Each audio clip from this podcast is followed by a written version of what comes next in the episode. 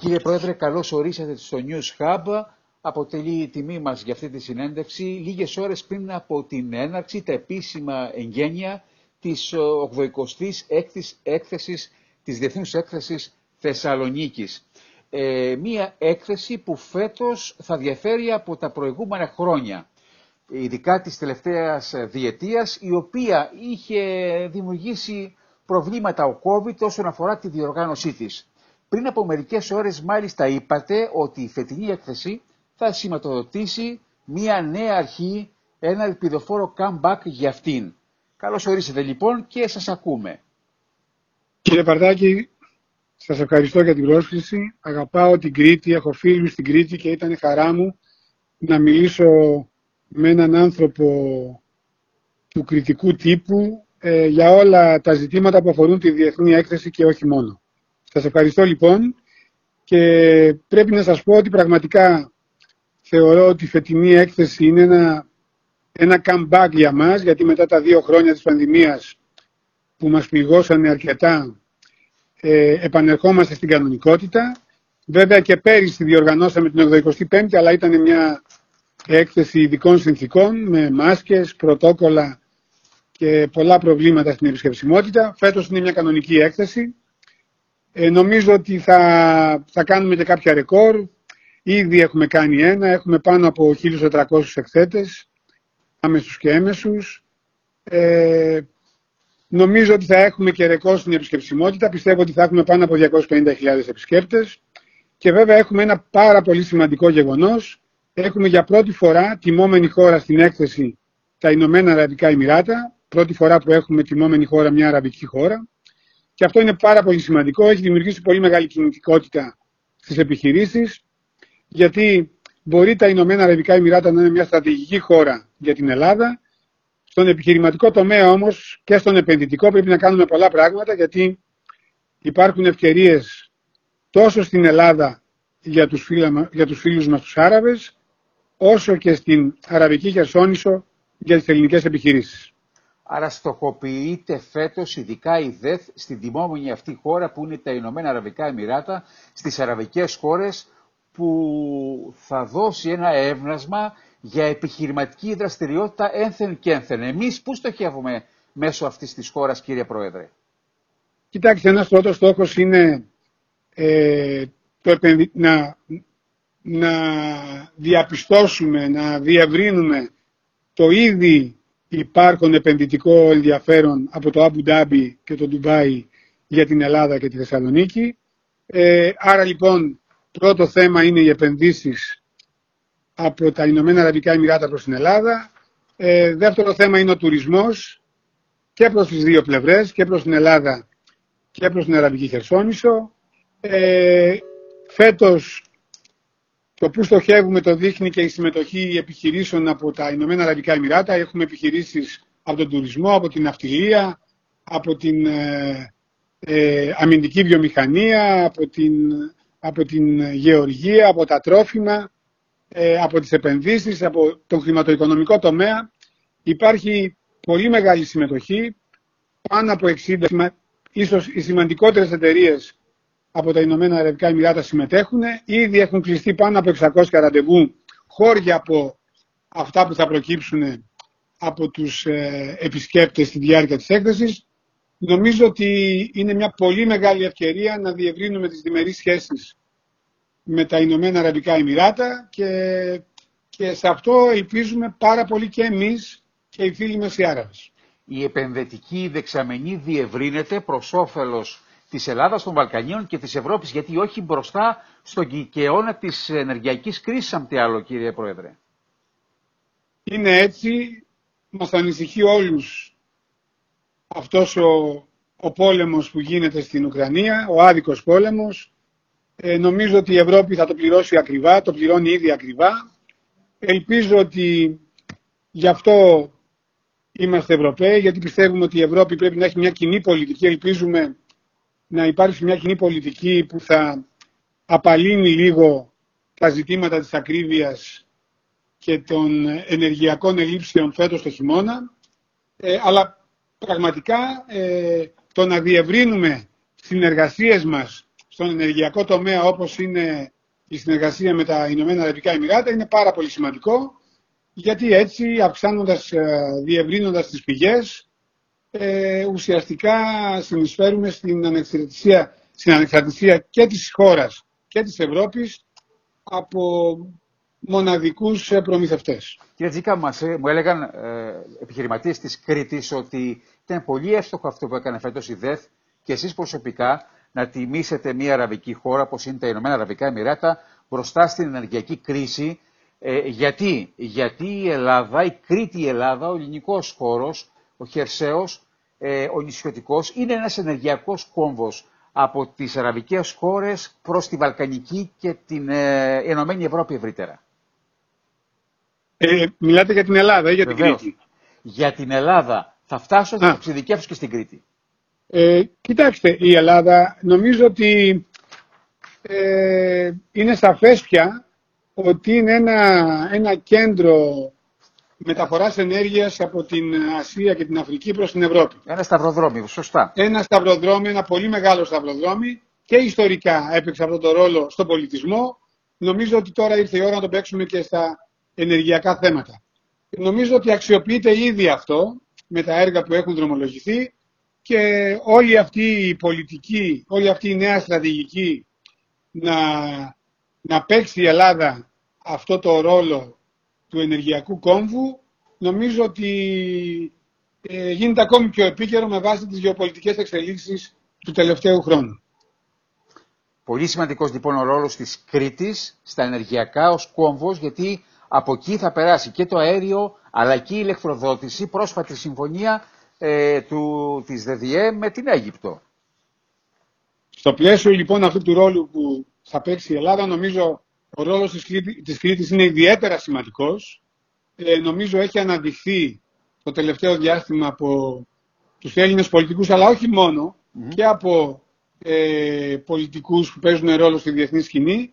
Και νομίζω είναι πάρα πολύ σημαντικό και για την Ελλάδα και για την Κρήτη. Ε, γιατί πραγματικά η Κρήτη ε, παίζοντας αυτό το ρόλο τώρα στα ενεργειακά γίνεται ένα πάρα πολύ ωραίο βιώσιμο μοντέλο γιατί είναι σημαντικό ε, ότι παίζει ένα ρόλο σε πολλά επίπεδα, σε πολλούς κλάδους όπως είναι ο τουρισμός, η γεωργία, ε, η ενέργεια τώρα και αυτό είναι, είναι ένα βιώσιμο μοντέλο γιατί δεν εξαρτάσαι μόνο από έναν κλάδο αλλά έχεις μια πολυμέρεια στον τρόπο που αντιμετωπίζεις ε, τα οικονομικά ζητήματα. Έχετε πει πολλάκι, αγαπητέ κύριε Τζίκα, σε συνεντεύξεις σας, ότι δίνεται ιδιαίτερη έμφαση στις καινοτόμες επιχειρήσεις, στις νοεφυείς επιχειρήσεις, στην πράσινη ανάπτυξη, στις ανανεώσιμες πηγές ενέργειας. Ήσταν ιδρυτής μιας μεγάλης επιχείρησης, τη Singular Software, αν θυμάμαι καλά. Ε, την ιδρυτής. Ιδρυτής. Είστε, ήσασταν ιδρυτής. Συνειδητής. ιδρυτής. Ε, στις καινοτόμες επιχειρήσεις δίνεται ιδιαίτερο βάρος.